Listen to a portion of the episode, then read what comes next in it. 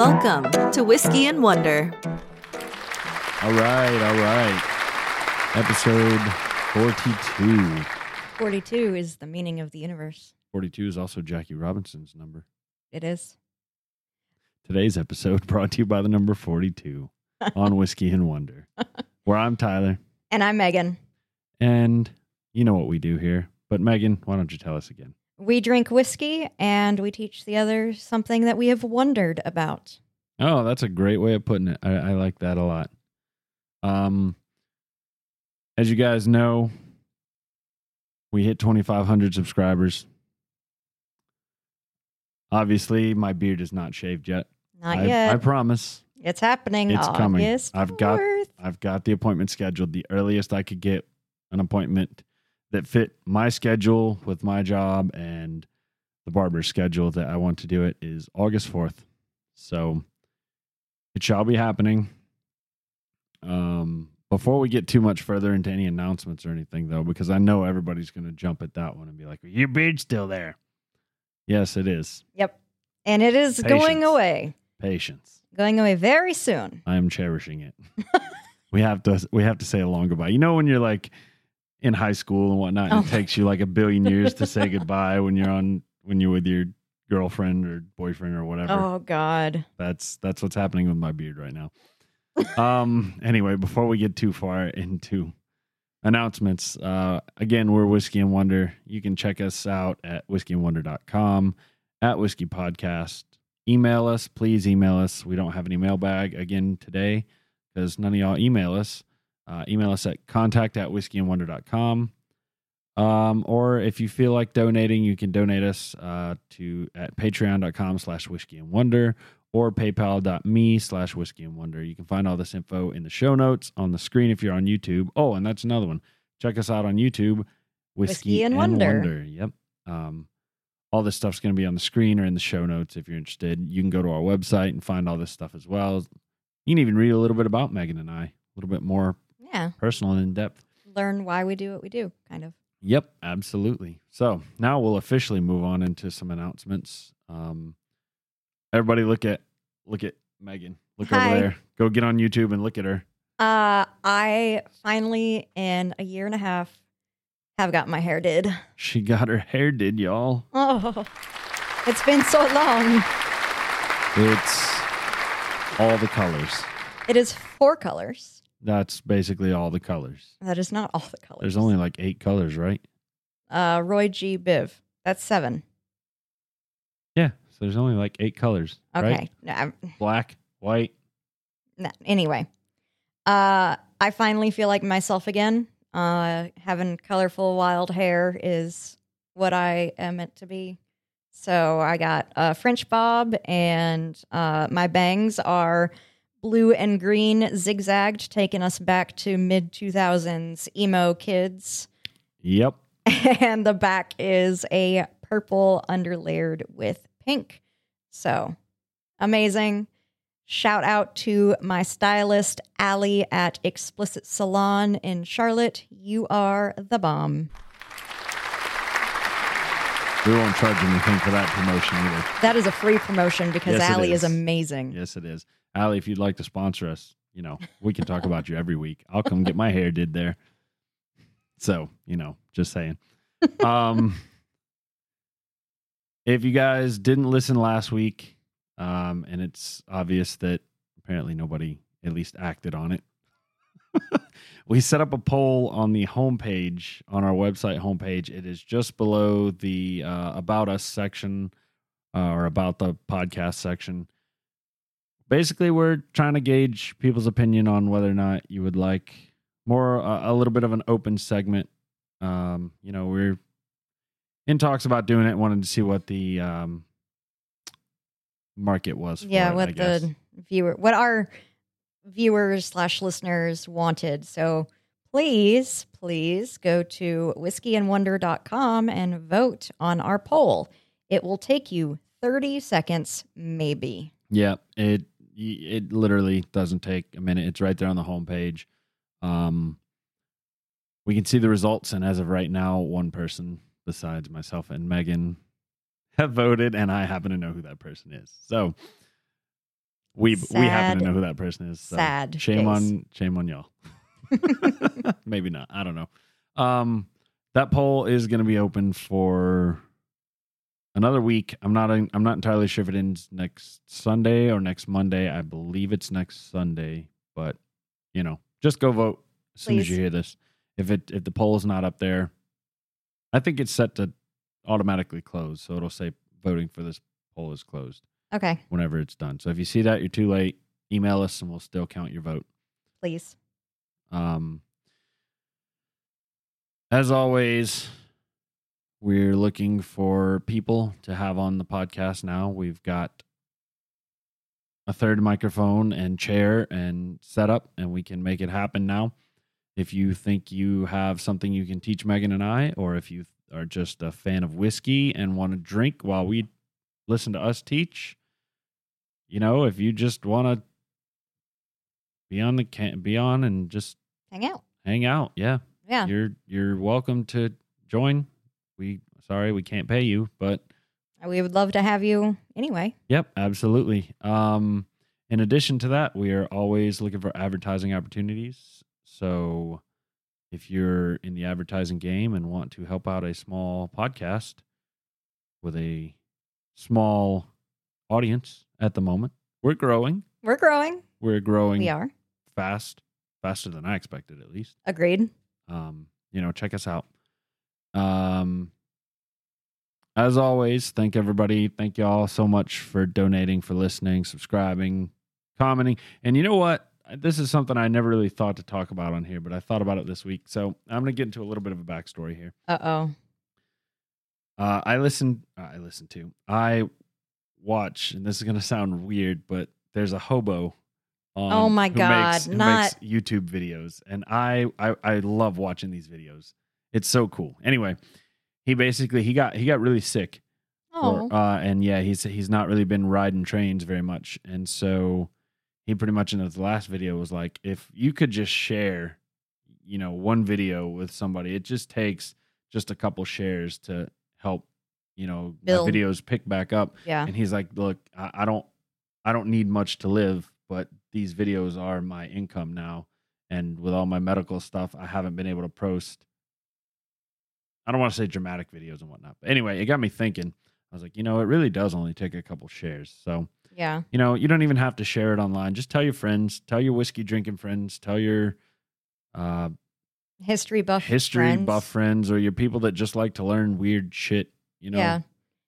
tell yeah. them about us. We would appreciate it so much. Um, I humbly ask and beg. Yes, I'm um, on my knees begging you, please. How can you?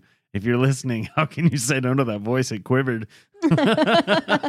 um, but as always, thank you guys that do listen and do share us and support us and smash the like button and subscribe and all that good stuff. Yes, thank you guys. And any other announcements, Tyler? Are you, the way you said that makes me think I'm forgetting something. No. Oh, no. Then no, no we're good. Okay. Uh, you just, you said that and I was like, oh. Uh, Well, I didn't want to say, okay, moving on, and yeah, there no, was something no, else. So that's no. good. Okay, all right. Moving on. Opening the bottle. All right, so for the... Nobody, if you're not on YouTube, you're not going to say, I just like went to shove the bottle in the camera, or the face of the camera, and I definitely went out of frame. I just completely missed the entire frame. Uh, we are professional. So... Not... Profe- we're professional improfessionals. We're amateur prof- We're professional amateurs. There you go. There we go. Yes. I think that's uh, what the people on um, um, what's that cam site? Cam site? Yeah, for like the where the OnlyFans. OnlyFans. I think that's what OnlyFans. Professional amateurs. Professional amateurs. Okay, I'm not going to ask how you know that, but everybody knows about OnlyFans.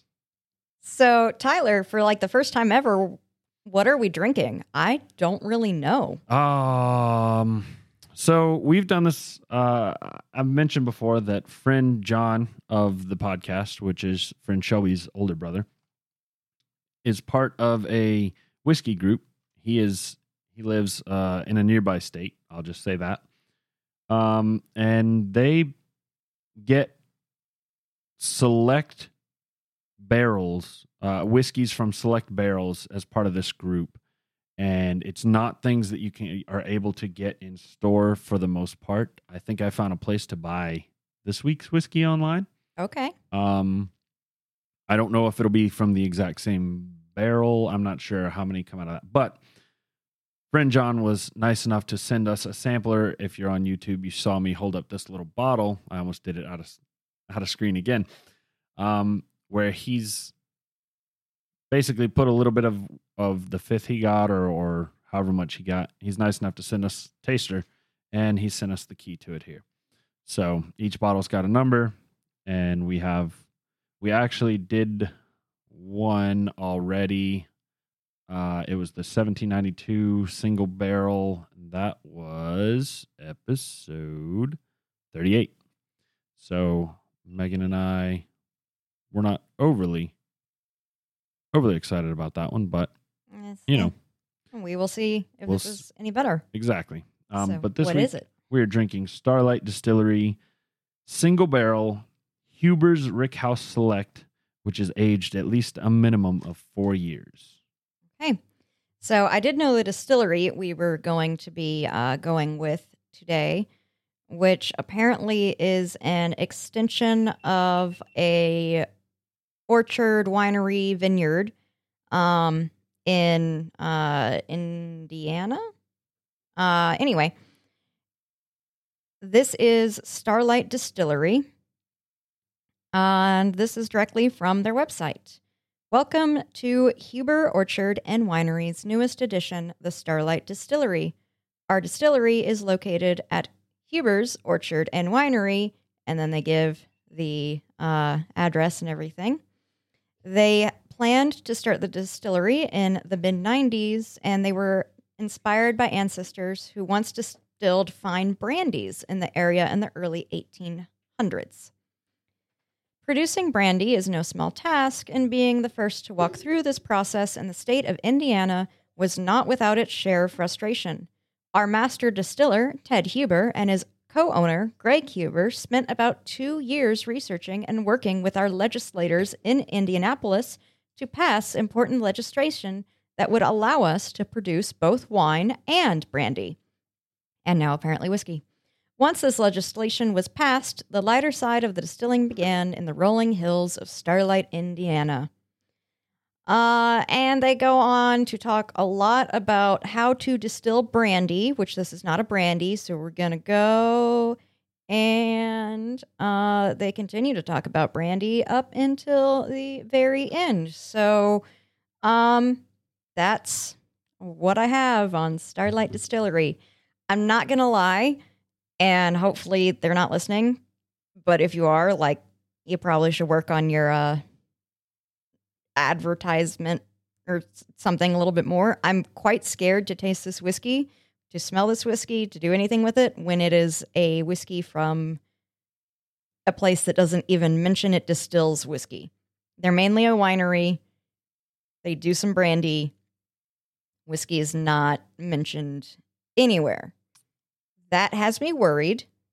So that is a good point. Um, I'm a little bit nervous. Um, so I, I mentioned earlier that I found a place where you could buy this. Um, and typically with these, it's not something that we find reviews on. I, a matter of fact, I think I searched all four of these when we first got them and couldn't find any kind of reviews online, but I found on the same website, um, I found it's got a nose, a palate, and a finish. Uh, as well. So it looks like somebody has changed since we got this uh, several weeks ago now. Got this package in. Um, I just smelt this and overwhelmingly has an alcohol smell. It was like right as Megan was saying she was nervous, uh, I took my first whiff and it, it burnt my nose hairs. Uh, I feel like it's overwhelmingly fruity. I'm getting a hell of a lot of apple and apricot, like, smashed together. Um, and, yeah, the alcohol is intense, too. So all all the A's, alcohol, apple, apricot. I definitely get fruity, uh, and I can I can get what you're saying, apple. Um, I don't really get much else, maybe. I feel like the apple is overwhelming. Yeah, I would agree. I like, don't, I don't, you know, I was thinking maybe I'd smelt some kind of pinch of vanilla, but I think I'm just trying too hard on that. Yeah, I, I really. I, it just smells like alcohol. I mean, it, it's burning my nose to the point where I almost want to sneeze. Um, yeah, overwhelmingly apple. Yeah. So. Alcoholic apple. It's, I don't know. Again, a little a little nervous. What are we supposed to be smelling according to these peeps? According to this website I found, it is caramel, vanilla, apple, extremely potent. Yeah. Which we get the apple and the extremely potent. Yep. Uh, caramel, vanilla. Some, may, like I said, I thought I was Tyler trying way too vanilla, hard for vanilla, but, but apparently I'm not. I... I still I, am only getting apple. So one thing I've noticed for me is I get the vanilla when I'm away from it. Oh. Because I was doing that. I don't really get okay. vanilla, but when I'm away from it.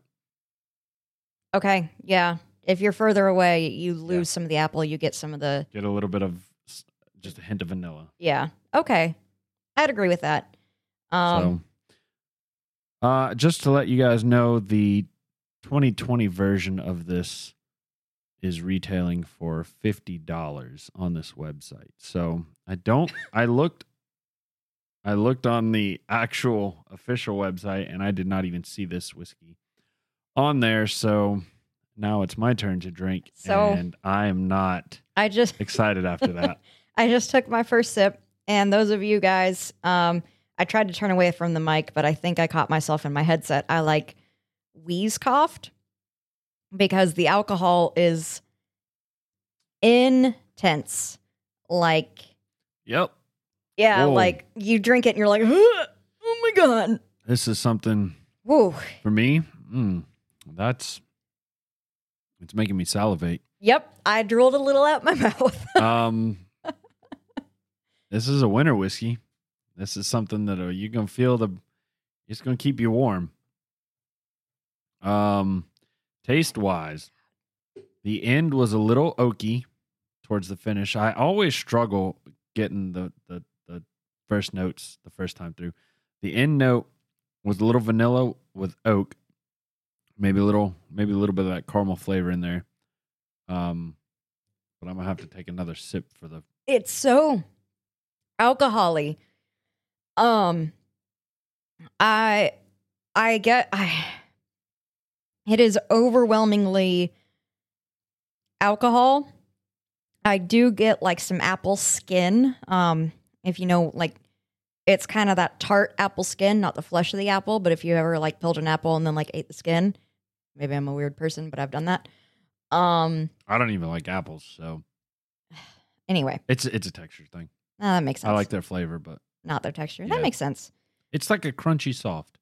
Oh, I like it. I don't. Anyway. Anyway. Um, so I get apple skin and over, over, overwhelming alcohol. Like it is obliterating everything else. The yeah. end is a little oaky, like Tyler said, but man, that alcohol is, mm, it's intense. For me, it is uh, on the tip of the tongue. It's very... It's it's got some sweetness. It's got some a little bit of the f- apple, not too much. It's and it fades really quickly into the overwhelming alcohol flavor. Uh, it it got a lot of lot of kick to it, a lot of spice. Not even like a cinnamon spice, almost like a very intense wintergreen spice, I would say. Um, and then it lessens off to uh, vanilla, oaky. Vanilla is also present in the forefront. Like I said, it's kind of sweet, appley for me. Um, and then it burns the whole way down, but it it's really overpowering in the mid. As it towards the finish, it it the burn's not as bad. Yeah. Um. So, what are we supposed to be tasting, and what's the finish supposed to be? Wow, So vanilla, caramel, pepper, which I'm assuming is the spice that we're getting in there, dark cherry, and dark chocolate with a finish of cinnamon, oak, rich, and fiery. Uh, pepper and fiery is the only thing I really agree with that. Maybe I, a little bit of vanilla. I definitely get the vanilla, a little bit of... Uh, no dark chocolate, oh, no well, cherry. Okay, so um, this is this is interesting because I thought I was... I thought I was thinking, like, going a little crazy, but I thought I got just a smidge of, like, apple, because I haven't had a sip since, obviously, before I started talking, you know, a couple minutes ago. I thought I was getting a little flavor of apple just in the in the back of my mouth, and I think it's the cinnamon, because I'm so used to having cinnamon, cinnamon and apple, apple stuff together. Because you, yeah. you don't eat apple apples. Yeah, so, you know, I think that's why I associated it with apple instead of cinnamon. Um, I'm not getting any cherry and any dark chocolate, and I would just like to say, I saw this on the thing, and I was like, oh, yeah, this thing's aged four years. This is probably going to be pretty good. I don't need to bring a glass of water or anything in here, so I'm riding. Uh, I got nothing to chase this down with if I you don't like it. You want some water? No, I'm all right. Okay. Um, um, there's only been one whiskey I think we've ever had to stop and go get chasers for. I think there's one or two for sure. I, I know for a fact there's one. Yeah, I know there's definitely one. So I'm going to read you guys what this website said, uh, and this is from breaking bourbon dot com. Uh, this one packs a punch. Right from the start, the nose explodes from the glass like a freight train. The intensity continues in its punchy palate and hot finish. It may not feature a wealth of different or unique flavors, but instead focuses on a, on boisterous flavors and a cask cask strength-like impact. A bold sipper. Ugh. So, yeah, I... Uh, yeah, yep, I agree. Quite, All right. uh, quite a impactful punch on that one. And this is supposed to be a bourbon? Yeah, it's a... Indiana bourbon. Well, Indiana needs some help. Y'all need to talk to Kentucky. Yeah. get get y'all's governors together or, something. Or your brewers all together or something. Your distillers. According to Megan. Yeah. Just, oh, okay. Well, uh, that's interesting. Let's sip on this and let's move on. All right. It's time for the Wonder segment. Okay, it is my week again, and I'm super excited about what I am going to teach you guys about. I'm not going to immediately say what this topic is because I have a little like paragraph first to kind of put you in the mood. Mood. Yeah, I couldn't think of a better thing to say. Um, I will say this is very, very, very French. So let's see if three years of French in high school makes me be able to pronounce any of these things correctly. Um, I'm not going to bet any type of money on it because I'm not very good at language. And so um, if I mispronounce anything, if you speak French, I am incredibly sorry. Uh, public school taught me for three years, and I remember approximately two words. Bibliothèque and pamplemousse. And that's it. I think I know more French than you. Probably. Ménage à trois. I know that from movies. Oh, not personal experiences. Jesus. All right. The year is seventeen sixty-five, and nineteen-year-old Marie-Jeanne Valet is traipsing around the outskirts of Gévaudan with her younger sister. A pike is gripped in her trembling hands, and her eyes dart back and forth as sweat beads on a well-chewed lip. They're crossing the river to get to the community's tithe farm. Terrifying stories of La Bête Féroce have been reported consistently for over a year. Dozens upon dozens of her fellow villagers had been brutally mauled, obliterated by the ferocious beasts that seemed to target women and children specifically, though several men had also lost their lives. King Louis the fifteenth was even concerned. he had sent his very own gun bearer to hunt the beast and often granted money to victims whom survived attacks. six thousand livres was offered as a reward to any hunter that could bring her down. Livre stopped being the currency in France by the eighteen hundreds, so finding an inflation calendar proved challenging. The best I could get was an estimate trying to use pounds in seventeen sixty-five to today. So if I make the livre turn into pounds, six thousand pounds in seventeen sixty-five is equal to about seven hundred forty thousand euros in twenty twenty-one. Then converting that to U S dollars, it is over one million U S dollars.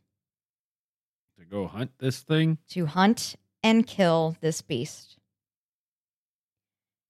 And so, when from the bushes a giant creature pounced toward Marie-Jeanne, she was prepared and raised her spear to defend her and her sister with all she had. The beast was wolf-like, but not a wolf. It was much larger than any wolf that had ever been seen, being described from the size anywhere between a calf to a horse. Its tail was long and panther-like. The hair on its heads and legs were shorter than that of its body, all over reddish-gray, with a large black stripe running down its back, and talons were on its feet. Marie-Jeanne thrust her weapon into the beast, successfully impaling the creature. Reports are that it cried out in pain and was knocked to the ground, where it rolled into the river and disappeared. Authorities questioned the sisters and, ex- and inspected the spear's shaft. Two to three inches of blood had coated the weapon. Marie-Jeanne Valet became a local hero, dubbed Amazon by local reporters. Royal gunbearer Francois Antoine called her the second Joan of Arc, impressed with her bravery and composure in the attack. A statue in Auvers, France, was erected in her honor, and it depicts Marie-Jeanne in mid-fight with La Bête. So, and it's a little, little bit of picture. I am going to put all these pictures on Instagram, because um, I have a couple more pictures that deals with this topic. So uh, that first picture is of uh, Marie stabbing the beast it as looks, it pounces. Yeah, just to describe it, it looks like a kind of like a wolf, but with a like a Chinese dragon's head and like a yeah, like a t- long tail, like a panther or cheetah or something would have. Yep. So the drawing that I'm showing Tyler right now, that again will be on our Instagram, Whiskey Podcast, is the official drawing that was like appearing in newspapers at the time in the seventeen hundreds about La Bête. And it it's a very strange, like he said, wolf-like, cat-like thing. Um, very... That one had was much less the head of a Chinese dragon. Yes. So, that being said, now that you're in the mood and you kind of know what's happening, let's take a look at the Beast of Gévaudan in depth. This creature, or creatures, terrorized the Gévaudan region of France from seventeen sixty-four to seventeen sixty-seven. It killed over one hundred people and left an additional two hundred people injured. And first things first, historically, the Beast of Gévaudan one hundred percent existed. This is not a cryptid. This is not an urban legend. It is not a story made up to tell around the campfire. There are tons of records and reports from the seventeen hundreds stored in the French archives and parish records. The documentation is extensive, to say the very least, and La Bête du Gévaudan has been researched and studied by by specialists from the nineteenth century onwards. But what isn't known is what the beast was. Maybe It was just a wolf. Maybe it was a hyena or a prehistoric beast called a Hyaenodon. Perhaps it was a serial killer wearing a wolfskin disguise. Historians, scientists, zoologists, pseudoscientists, and conspiracy theorists argue today about her species. And I'm going to show Tyler a picture of the uh, prehistoric Hyaenodon, which is a ancestor of the modern hyena, if you can guess that from its name. Um, it does kind of look very similar to, to the drawing. Drawing, yeah, that's that's what why I included it. Um, and moving on. So, I will refer to the beast as female, as she or her, because in France, she was addressed as a feminine La Bête. But for the most part, she will be the beast or the monster. But if you hear me say she, it's simply because respecting French culture, La is feminine. In April of, I put nineteen sixty-four.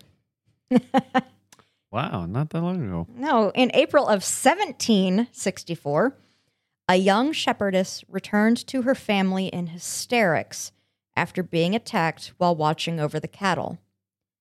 Cattle are known for being extremely protective of those they love, be it their own offspring or their caregiver. The beast charged at the young woman, completely ignoring the bovine. But the cattle rushed to aid their shepherdess, charging and stamping at the beast to get it away. The cows were successful, and the beast ran into the forest. Undoubtedly, she was the first known attack of the beast of Gévaudan, and thanks to her livestock, she was also the first survivor. She explained that her attacker was, quote, like a wolf, but not a wolf. Two months later, Jeanne Boulet, a fourteen-year-old shepherdess attending sheep, was not so lucky. Sheep, unlike bovine, are skittish and would have bolted in terror, bleating cries throughout the wilderness as their caretaker was torn to shreds. The screams of the girl and the bleats echoed down the mountain and alerted those nearby that something was terribly wrong. The sun was setting as the would-be rescuers rushed up to save Jeanne Boulet, but it was far too late. Her torso had been torn open and her organs devoured. One of her arms was ripped from her shoulder and lay nowhere nearby, a snack that the monster took with it into the forest. Jeanne Boulet was the first, and sadly, nowhere near the last. In August, the second confirmed victim appeared. Marianne Hebrard vanished. Searchers turned up her body, quote, throttled and half-eaten, unquote, with remnants of cloth scattered about. And just two days later, the beast struck again. This time, an unnamed fifteen-year-old girl was found, her state the same as the previous victims. And from there, the attacks became a frequent occurrence. Residents of the villages throughout Gévaudan began to wonder if they'd know the next person to die, or if they would be the one killed. Jean Riotor was twelve years old when the beast attacked him. He was savaged and torn asunder, but he survived and lived to be seventy-six. He carried the scars and the story for the rest of his life. Hours after mauling Jean Riotor, his hunters tracked down the beast to Chateau du Laubaume, an estate still standing today, which is often used as a site for weddings and movies. Now, victoriously, the hunters aimed and fired their weapons. Through the gunpowder smoke, they saw the beast fall. And then the unthinkable happened. She got up and bolted back into the forest, not slowed at all by the various bullet wounds afflicting her hide. Every victim of the beast was savaged during her reign of terror. At least sixteen people were decapitated, completely decapitated. Many were able to shoot it with guns or strike it with weapons in some way, and it always seemed to shake off any wounds and dart away, often to reappear and attack someone else later on that very same day. People were terrified. If you had to go out, you took weapons with you. Shepherds began to affix their herding dogs with studded collars to protect their necks from a wolf's jaw. Quote, an account of the beast's predations published late in seventeen sixty-four advised fervent prayers and sincere conversion while waiting for some hero to present himself who will undertake to fight against such a monster. End quote. People were terrified that this was a punishment sent from God to hurt France for losing the Seven Years' War. The first sanctioned beast hunter was Captain Jean-Baptiste Duhamel, a veteran of the French Indian War. He decided he was a hero, chosen by the universe to slay the beast and become the champion of Gévaudan. So, in October of seventeen sixty-four, the captain and his dragoons marched into Gévaudan. People were hopeful that the dragoons would end the terror, even if they did worry about having military troops in their midst. Captain Duhamel led fifteen hunts over the first two months and was unsuccessful every time. With each failure, he and his men grew more desperate and more upset, with him claiming to be inconsolable by the end of the year. The press increased stories of La Bête du Gévaudan. Quote, the Anglo-Saxons called January Wolf Month, the time of the year when the predators were most ravenous. The beast wasted no time in living up to the reputation of its northern brothers, with a January second decapitation of a sixteen-year-old youth. When the crime was discovered, the animal absconded with one of the boy's arms. There would be two dozen attacks and ten deaths in the first month of seventeen sixty-five, end quote. On January twelfth, the beast sprung upon seven children watching over their family's cattle on a mountainside. Jacques Portefaix, aged twelve, was the ringleader of the group of friends, consisting of girls and boys aged between eight and twelve. They were being kids, enjoying their company, dueling with sticks, making sure the cattle stayed away from the nearby bog. Eight-year-old Joseph Panafieux saw her first, as he led a cow away from the marsh and complained of the cold to his friends. He stopped talking and sunk down, clutching onto the cow's leg as he stared in terror up the mountain. His friends began to tease him for being so cold that he'd sink to the floor, joking that he was warming himself in her fresh manure. Portefaix followed his gaze and screamed in warning, La Bête! And then she was upon them. In a panic, Panafieux tried to run, but she leapt onto him. But Portefaix began a counterattack and ordered the rest of the kids to join. They began to beat at and stab the beast, who let go of Panafieux, rending a chunk of flesh from his cheek and swallowing it down first. Portefaix refused to let his friends back down and ordered them into a circular formation as they continued to attack the beast. The cows also advanced, tossing their horns at her, aiding their caretakers. Portefaix's friends wished to flee and run, and somehow this child convinced them to stand their ground, proclaiming that if they left, they would all die. And with help of the cow's positioning, Portefaix instructed everyone to help him drive the beast into the freezing water of the bog. Distracted, unable to choose a victim with so many things counterattacking, the beast lost balance and fell into the water. They continued to jab at her with spears until the beast tired of fighting the children and ran away into the forest. This all took place in mere minutes. Quote, The courage of seven children rallied king, court, and people, and provided the young hero Portefaix with an all-expensive-paid education and a career in the military. I was going to say, I hope they made this guy a general, because it's, uh, or not a general, but at least an officer in the military, mm-hmm. or this kid, I shouldn't say this guy. Yeah, this twelve-year-old? Yeah, it sounds like he uh, had a good mind for leadership. So yeah, King Louis the fifteenth immediately gave him a big bump from the peasant he was. Good for him. Right? Thanks to their heroics, the Beast had press reporting on it all across the world, from Boston, Massachusetts, all the way to Brussels in Belgium. The Beast of Gévaudan became one of, if not the, first media sensation. On January twenty-seventh, King Louis the fifteenth officially offered six thousand livres to whoever brought him the beast's hide.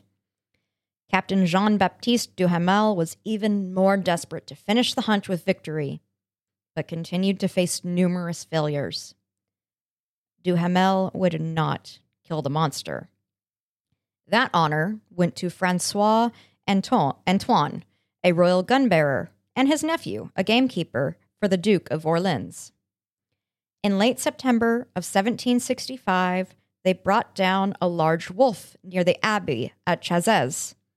The seventy-one-year-old gun-bearer earned the six thousand livre reward, as well as titles and land, for bringing what was thought to be the beast down.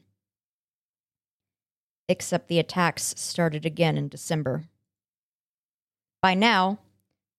I was just going to go dun, dun, dun. I mean, yes, you're correct. By now, peasants living in Gévaudan realized that the state was unreliable and decided they have to destroy it by themselves. This brought about the question, was there more than one beast, or had Antoine failed to kill her, period? The royal court held firm that the beast had been killed and refused to acknowledge that Gévaudan was still being terrorized. And I'm starting to talk funny because this whiskey makes you burp a lot. So I'm like trying. Uh, you know what I'm going through every week now. Like, oh, this is not this is not a very fun experience to be having. Um, so I'm very sorry if I end up burping in the mic, but uh, man, maybe wineries uh shouldn't distill whiskey. Just saying. Uh, like I said, this happened, uh, the burping happens to me almost every week. It's strange. Maybe I swallowed air with it because I'm trying not to taste it. Anyway. Oh, oh, you're not sneezing. You're yawning. No, I'm sorry. I'm yeah, so I'm, sorry I'm, to I'm, bore no, you. No, you're not boring. You've captivated me. I'm just, uh, side note, I slept in until ten thirty this morning. If you listen to last week's episode, we talked about how I gave Megan shit for sleeping in all day. I have been that freaking exhausted this week. Damn. Like, I woke up at six o'clock, let the dogs out, went back to sleep, and then didn't get up again until ten thirty. Damn. Well, I'm sorry, bro. That sucks. Hey, I got my, I got some sleep in. Anyway, go on with right. your story. Sorry. The royal court held firm that the beast had been killed and refused to acknowledge Gévaudan was still being terrorized. The beast brought down dozens more people and injured even more between seventeen sixty-six and seventeen sixty-seven. On June eighteenth, seventeen sixty-seven, another hunt was organized, and twelve locals took to the forest to track her down. One of them was Jean Chastel, a pilgrim carrying a blunderbuss. The hunt continued into June nineteenth, where they tracked her to the Tinazer woods. Jean Chastel fired his blunderbuss into the beast at close range, and she fell, lifeless at last. The beast was taken to a surgeon to examine. The contents of its stomach held human remains. The attack stopped, and Gévaudan was free. But what in the fuck was this weird-ass canine lake creature? That has haunted history far longer than the beast that stalked its victims through the mountains of Gévaudan. So, they finally did kill it. what happened to the bones? We'll go down to it. Oh, okay. I thought you were. I thought you were wrapping up. Oh okay. No, I'm not done. Oh, okay. Not done yet, my friend. I need because as of now, this I need proof. I don't. You know me. I'm a skeptic. I, I, I don't believe. I at this point, There's I think so. It's, it's not an urban legend. Is the thing. I don't think it's an urban legend at all. I I have my theory on it, but I'll save it till. I'll I'm curious you, to know. I'm about to read different theories, so I want to know yours before I read all the popular ones. Um, there are very, very, very few animals on this planet that will just outright attack humans, especially when there are prey animals about, like cattle and sheep and whatnot. So I think it's another human. Okay. I personally, I think that is the most, I, if you've ever read uh, The Most Dangerous Game, um, which is an awesome play on words for the book. Um, have you read it? Mm-hmm. Okay, yeah. Um, yeah, I just, I genuinely think it's another human. I, animals typically don't attack humans for just no reason, especially when there's prey animals around. Like, yep. Even think about it like a bear. Yeah. Uh, you know, it's going to go for... Bear's going to go in the river and get the salmon. It, it's not going to get a human unless it's either protecting its babies or, or something. Or it's rabid. A rabid or pissed off that day. you, Who knows? You, you know, you sneak up on it or something like that, and yeah. It's a defense mechanism. Yeah. This seems like it was purposefully this targeting. Actively stalked people. It actively hunted humans. Yes. Um. I'll, at the end, I'll tell you more where you can read more in depth. Um. But some of the things it did, like people saw it in their windows at night, like looking at them. It. Creepy as fuck stuff. Anyway. Yeah, but, uh, and see, that's where I get a little kind of, all right, you say something like that. We're talking about seventeen, late, you know, mid to late seventeenth century France here. It's not like these people had bars on the windows and the doors were necessarily locked. Yeah. Well, if at all. Yeah. Um. So if it was a human... could have easily come in the door, or, you know, even if it was a beast that really wanted to get in, it could break the glass. Oh yeah, oh yeah. So, uh, you know, it, interesting. I need I need to hear more of what you're saying. All right, let's talk about the most popular theories. Theory number one: wolves. That's it. Seriously, let's take a look. J M Smith told the Smithsonian, quote, Gévaudan had a serious wolf infestation. He says that large lone wolves were attacking individual communities across the region, or that it was a wolf pack. Smith asserts that many of the fantastical qualities attributed to the beast were induced by clergy who stirred up fear in the populace that God was punishing the French for its defeat in the Seven Years' War. For hunters, killing the beast was a way of reclaiming France's honor. Wolves are native to the region and had attacked humans before. Some statistics show that wolves attacked humans nine thousand times in France between the seventeenth and nineteenth centuries. In most cases, these types of attacks were by rabid wolves. Theory number two. An escaped hyena or lion or dog-wolf hybrid. Someone who has never seen or heard of a hyena or lion might describe them as very odd-looking wolves. So this theory might help explain why accounts of the beast have such strange descriptions. Peasants in France in the seventeen hundreds had no idea what those animals were. And if this theory is true, most likely one or more of these animals escaped a private menagerie and began to hunt to survive in their new French mountainside world. On this same theory, some believe the beast was the pet of Jean Chastel and trusted him, which is why he was able to kill it so easily at the end. Theory number three. And one of the most eerie and fascinating theories is that of a serial killer plaguing Gévaudan. Doctor Paul Puch, a perf- university professor in nineteen eleven, put forth this theory. He stated that perhaps the beast was a maniac that dressed in wolfskin as a disguise for his own preserv- per- perversions.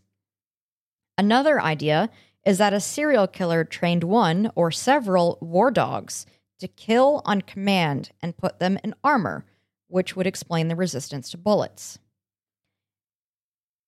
What's hard to describe is how sixteen victims were decapitated, which would be very difficult for most animals to do, which has enhanced the serial killer theory throughout the years.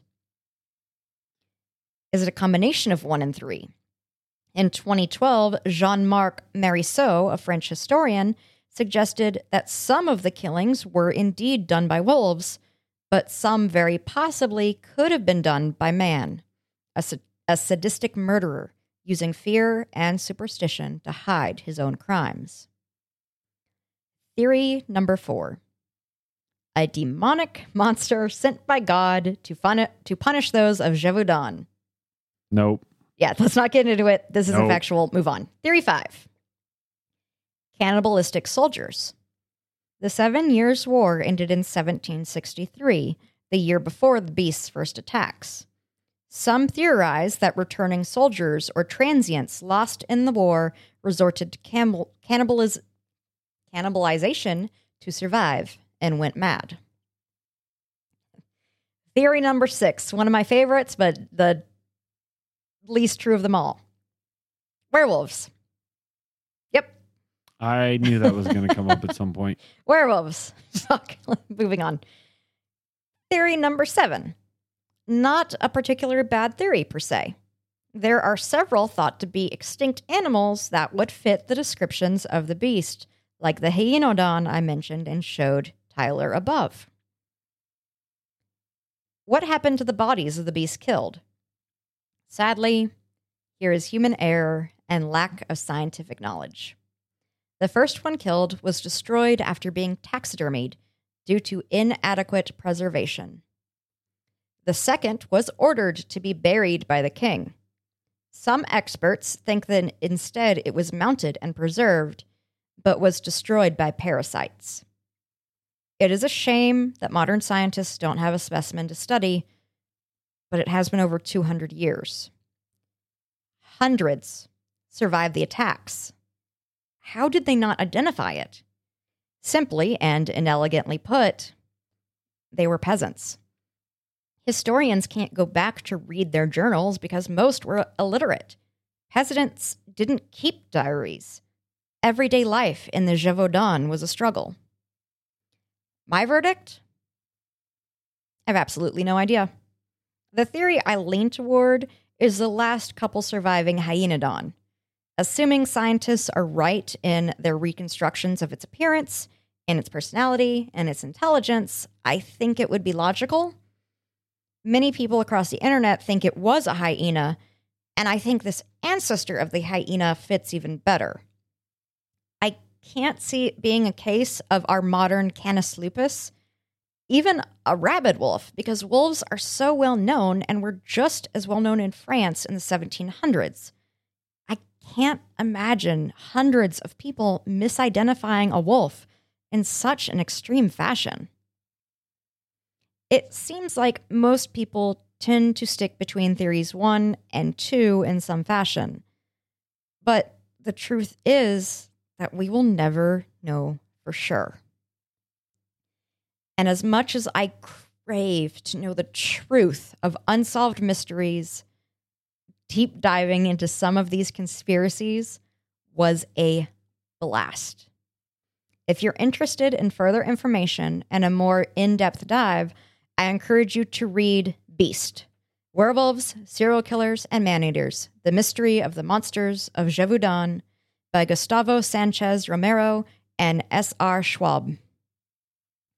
Monsters of the Gévaudan, The Making of a Beast by J M Smith and The Beast of Gévaudan, La Bête du Gévaudan by Abby Pierre Porcher. What do you think La Bête du Gévaudan was? Email us at contact at Whiskey and Wonder to let us know your theories. And that is the story of the Beast of Gévaudan. So that's gone on my list of things. Um, so I personally hope that when we die, and based off of my experiences, I'm not sure this is true or not, but I personally hope that it's like a, um, essentially you get like, like almost, I don't want to say the remote from Click, but you get a remote control and you can go back in time and watch and, like, and see, watch and see things, see everything you want to see, get all the yes. answers. Like that's on my yes. list. Like I want to know who killed J F K. I want to see what the Big Bang was like. I want to watch the dinosaurs walk around. I want to know the now answer to know. every unsolved mystery. Yeah, pretty much. Like, yeah. Did O J do it? You know, O J did it. Like, that's not even a yeah, question. O J did it, but you know, still, I want, I, I need that closure. I need that absoluteness. Anyway, Fair. this is this is on my list. Um, while you were wrapping up there, I did a little bit of research on the Hyaenodon. Yes. So they were, uh, they lived in Europe and mm-hmm. Asia, mm-hmm. but they died out during the middle of the Miocene. Supposedly. Uh, I believe that's the Miocene period? I'm assuming. They supposedly died out during well, the Miocene. Supposedly, but that would put them dying out about, I don't know, twelve to fifteen million years ago. Maybe a couple survived. And they just kept on having just a couple. Yeah, the problem with that theory is inbreeding doesn't work. Listen, that's the one. I have no idea what the fuck this beast was. I, I'm not disagreeing with you. Like, I just I'm, don't think.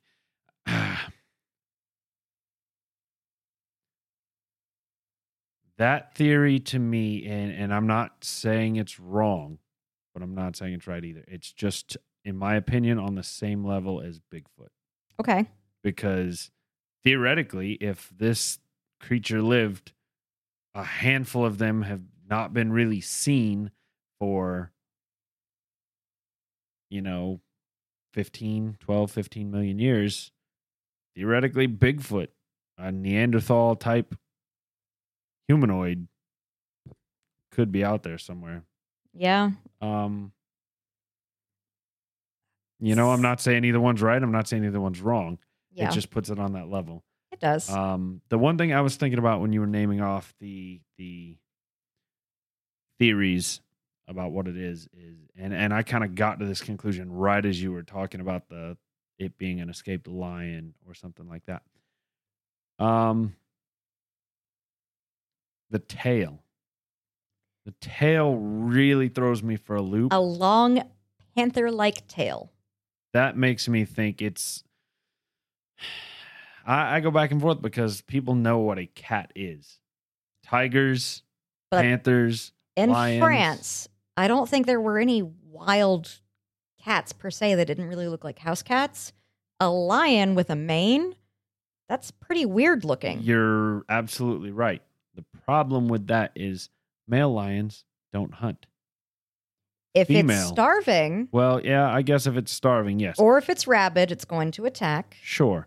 But typically female lions do the hunting, which don't have a mane. So I don't know. I th- I give that one probably the most credibility, that or it's just I I don't think it was a guy going around. I I I like I said, the lion is about the only predator I can think of that will actively seek out humans over, and even still over a cow. It's it's very, very odd. No yeah. animal in history, other than this beast, in the few years period it hunted, has behaved like this, specifically targeting humans. I do think. And this is something you'd probably enjoy, like heading into Reddit and deep diving on, Tyler, and probably a lot of you listening. The theory of it being a serial killer who trained an animal to attack for it is low-key fascinating. I read a lot about that. A lot of people think it was Jean Chastel just because it was very convenient that he was able to get so close to the monster to kill it with his blunderbuss. Like, a lot of people had issues with that, what exactly even back is in the a day. Blunderbuss again? A blunderbuss is a old school um, gun that It's looked... the gun that flares out like a trumpet, right? Yes. Yeah. Okay. It's a Basically, short, yeah. large caliber barrel, which is flared at the muzzle. Um,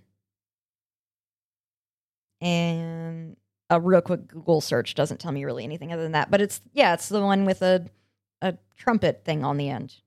Um, yeah, I don't know what the range on something like that would be. But, yeah, I... Uh, anything's possible. So, yes, it's fascinating. It definitely could be something that somebody has trained. I, I just, I, you mentioned it was shot several times and it fell over and then proceeded to get back up. Uh, any kind of armor that anybody in France is going to put on an animal in the late, mid to late seventeen hundreds is going to be some kind of metal. And I've shot metal. Um, they actually, they did use um, war mastiffs in those days, and they put armor on them, and it was a leather armor that they really? wore. It was not a metal armor. Wow, okay. How I effective read, was it? Very effective. Really? I read about that in... Uh, in one of the books I read during research on this. All right, then. Well, that, there goes my theory. I was going to say it echoes when you shoot metal. You can nope. shoot one hundred or two hundred yards, hit the metal, and you hear ping.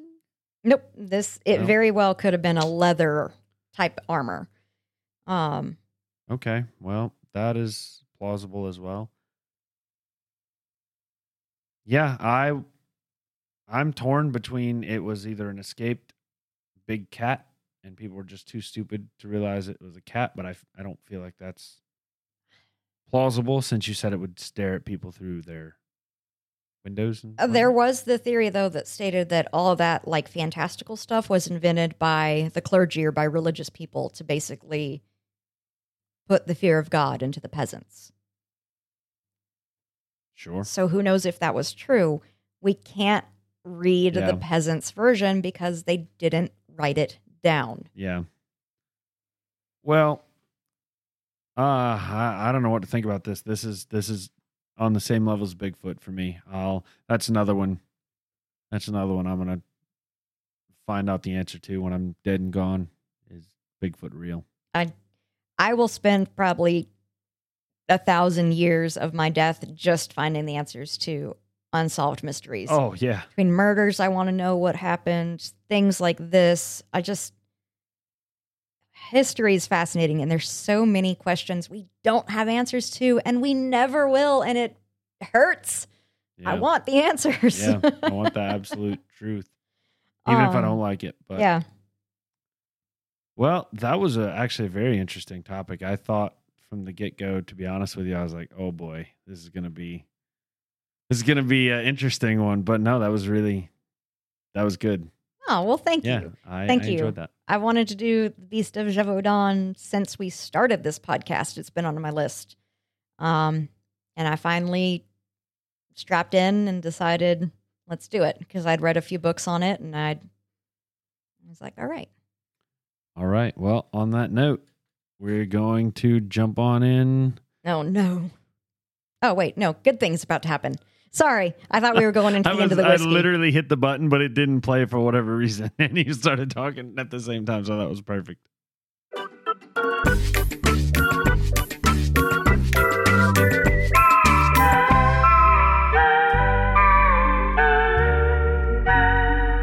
Trivia with Tyler. This couldn't have come at a better time, to be honest with you, because my phone... This phone is a Google Pixel three X L. It's been crapping out on me battery-wise, and so it is currently down to three percent. Oh, so, my phone will turn off at fifteen because fuck it. So your phone's newer than my phone. Yeah, it is. But I don't know why Android just like it hits fifteen and it's like, I'm dead. Oh, that sucks. Mine's not that bad. Fuck. All right. Anyway, this week I'm going to teach you this interesting little spooky nugget. Or maybe it'll help explain some spooky nuggets. Ooh, it's a spooky week. Many haunted houses have been investigated and found to contain high levels of carbon monoxide or other poisons, which can cause hallucinations. The carbon monoxide theory explains why haunted houses are mostly older houses, which are more likely to contain aging and defective appliances. So next time you hallucinate and think that you're haunted and you've not been um, enjoying a drug, I'll just say it that way, it may or may not be carbon monoxide poisoning. Tyler, yes? The reason why I look so disappointed and upset with this Tyler nugget yes, is you know that I like to write. I like to write yes. stories and podcast people. I love writing. I would love to be an author. I'd love to get published. I started, you can self-publish on Amazon now. I know, but Just the chances know. of getting successful on it are oh well. You, oh, you didn't. Okay. Yeah, I want to get. You want to be a successful artist. Yeah, I want to get picked up by writer. Penguin. Ideally, that's my dream. Uh, it would be Penguin, who publishes Stephen King. I want to be with them. Anyway, I would any if you're a publishing house listening, I don't care who you are, publish me. Anyway. But she's going to leave you for Penguin. No, that's not true. Not if you offer me the right deal. um, the reason why I'm so upset at that Tyler nugget is because I have been having so much fun writing a short horror story that... I just took a dump all over? No, no, no. Oh. I've been like teasing Houston about what it is and how I'm not going to tell him anything until he reads it. And you just... gave away the fucking plot twist. Yeehaw, yeehaw.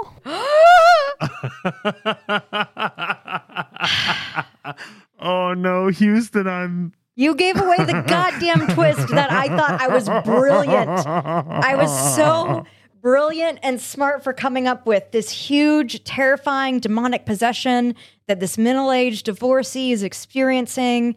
Oh. And in the end, it turns out the house she moved into had a carbon monoxide leak and she was being poisoned. And you literally gave away my twist. I saw you over there reacting and I didn't know what it was. I uh, was like, stop, stop.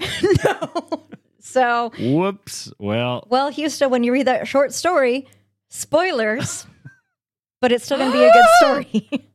It's still written really well, if I do say my, so myself. And if uh, anyone wants to read it, email us at contact at whiskey and wonder dot com. Absolutely. Um, I'm well, so low-key upset I, of all of the Tyler nuggets. God damn it. I am so sorry because I had about eight or nine oh lined up that I could have picked from. That was just the that was just the one that was the furthest back in the rotation, so I figured I'd pull it to the front. Motherfucker. Well. Well, Tyler. Whoopsies. Thank you. You're welcome. um, oof. All right. Like I said, we don't have any mail time this week. Houston, write us a mail time on how you feel about that uh, giant spoiler that I just accidentally, unknowingly, I didn't even yeah. know she was writing a short story. I know. Who knew? Uh, so, well, actually, yeah. Houston, email us a uh, wonder uh, email thing. Yeah. Um, we haven't ever heard from you. And you are probably a better writer than I am, so that's and your challenge this week. Email us. We've Houston's been on the in here for the podcast. He's been in here. He's not been on, on it. it. Okay. No, he's yeah. like sat in the corner and listened to us. Yeah. All right. Well, we'll move on. Now time for the bad one.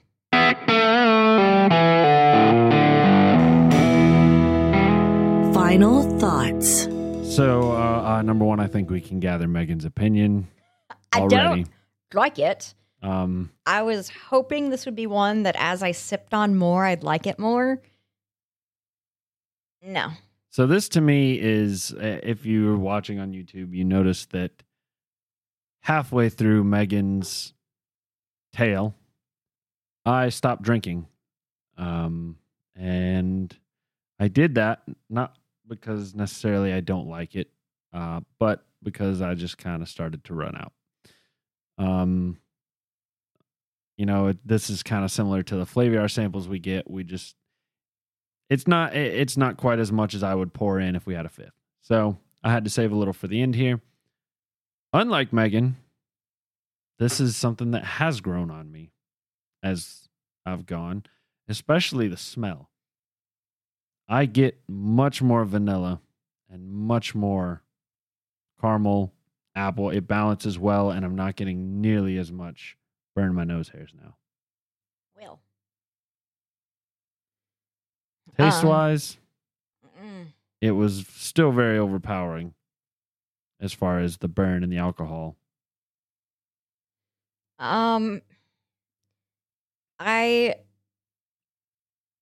The burn is very overpowering, and Tyler said at the beginning it would be like a winter sipping whiskey to warm you up, warm you up. And my biggest issue with that is there are whiskeys we've tried that burn this much, but taste better. So I don't, especially for how exclusive this particular barrel is and how much a fifth is, being on that mid-range sixty dollars price, I I don't think it's worth it. Um, Starlight Distillery, stick to wine. Um, and if you're going to focus on liquor, uh, like let's put a little bit more effort into it and actually attempt to make your website mention anything about the fact you distill whiskey and not just brandy and wine. I I don't know. I'm salty about this. Salty A F. It's uh, a two. Mm. I don't like it. Apparently in Megan's eyes, it's a two in more than more ways than one. Please tell me somebody got that got joke. It. it took me a minute. Took me a minute. Um, get water to wash that shit down. Um, so uh, you know, I've talked about recently. There's like a, there's like a golden Goldilocks zone of of spice and burn for me, and this is definitely in the Papa Bear porridge side. Uh, it's too hot, way too hot for me. But with that being said, I very much like the flavor. Um. Uh, honestly, I have no complaints with it other than it's just too much of a burn. I do agree with Megan. We've had um, we've had whiskeys that burn similarly that have a little bit. Uh, I'm not even gonna say a better taste because I do enjoy the taste of it. So I'm. Uh, I'm probably I'm gonna go. I'm torn. I think the the intensity of the burn is a little much for me, and that's ultimately knocking this down. I'm going to go with a four and a half. Okay. Uh, um, I would definitely drink this on my porch in the wintertime, smoking a cigar. And one thing I would mention, and I haven't um, done this, and I might would like to borrow your water for a moment. I don't know if you have any left. Oh yeah, I have a ton of water left. I meant whiskey. Oh no, I don't have any. Okay. Left. Um, sorry. I had, I shot that shit and got rid of it. Yeah, I had. Was it any better shooting it? I haven't done that yet. Was shooting it any better? Nope. No. Okay. Nope. I took a. Uh, if you haven't listened to our twenty twenty year end special yet, you're not going to know which whiskey this is, but I took our favorite whiskey from twenty twenty and I had it and a cigar for supper one night this evening on the porch, and two drops of water drastically changed the flavor. Really? Made it even better. Even better? Two drops. So I'm interested. I really kind of want to do this with this one. We don't have more for me to do this. You know what? Yeah, I, I don't want to stick my finger in your bottle of water there, but uh, dip, dip your finger in there and put a put a drop of water in there. I want to see what I'm that does. Make a goddamn mess. Um, because it's like it's sealed.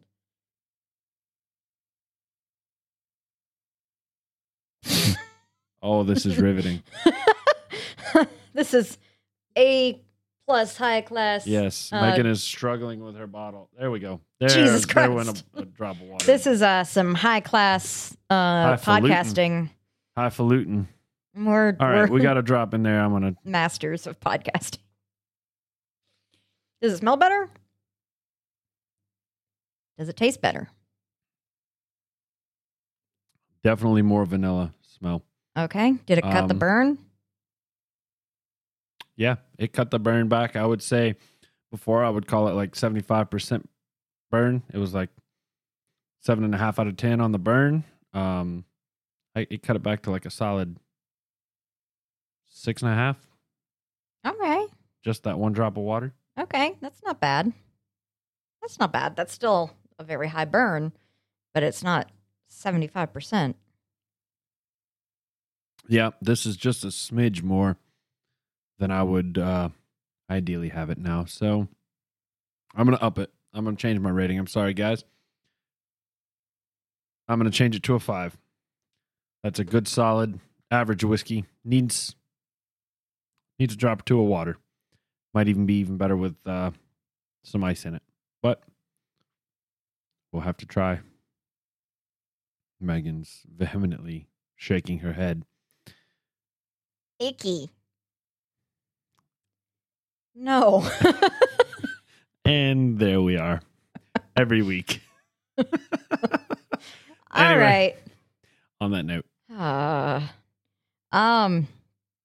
Well, guys, thank you for uh, sticking around and listening to us be master podcasters. Yes. Um, please shoot us an email at contact at whiskey and wonder dot com. Um, especially if you have your own tidbit to put in about the Beast of Gévaudan. Uh, and let me know how well I did in my French pronunciations. I yeah. Think, I think I did pretty good with most of them. There was a couple that I was like, hmm, that's wrong. Like Porcher, por- Porche, I don't know. I don't know. You said a couple that was like Lerve or something like that. Livre. Livre. And isn't the Louvre spelled something like that? Totally different spelling. The Louvre is a it's, museum. Yeah, I know. It's like L U V R E. L O U R V E. Yeah, but I didn't know if the... Uh, Livre is L I V R E. Yeah, is... Uh, uh, yeah, I don't know. French. I don't know. It I was currency the, at one point. I didn't know if the R E was silent. Like, it's not even in the loo. Louvre. The loo is the toilet. um. Anyway, let us know what you think, what your, which theory you believe. Yeah, you know, definitely. Do you think it's a lion? Do you think it's a, a crazy man with an armored dog wolf or, dog? wolf or something? Do you think it's werewolves? Where, yeah, werewolves. Is it aliens? Did, did God send a monster to punish? Maybe it's the devil. Could be the devil punishing maybe, France. Maybe it's me. Who knows? Just let me know. No one knows know where Tyler think. was in seventeen sixty-five, guys. So exactly, it's possible. Exactly. So anyway, on that note, uh, everybody, y'all have a great week. We'll be back next week. Um, yeah. I all right. That's it. Thank you guys so much. Have a good day. Don't drink and drive. And cheers.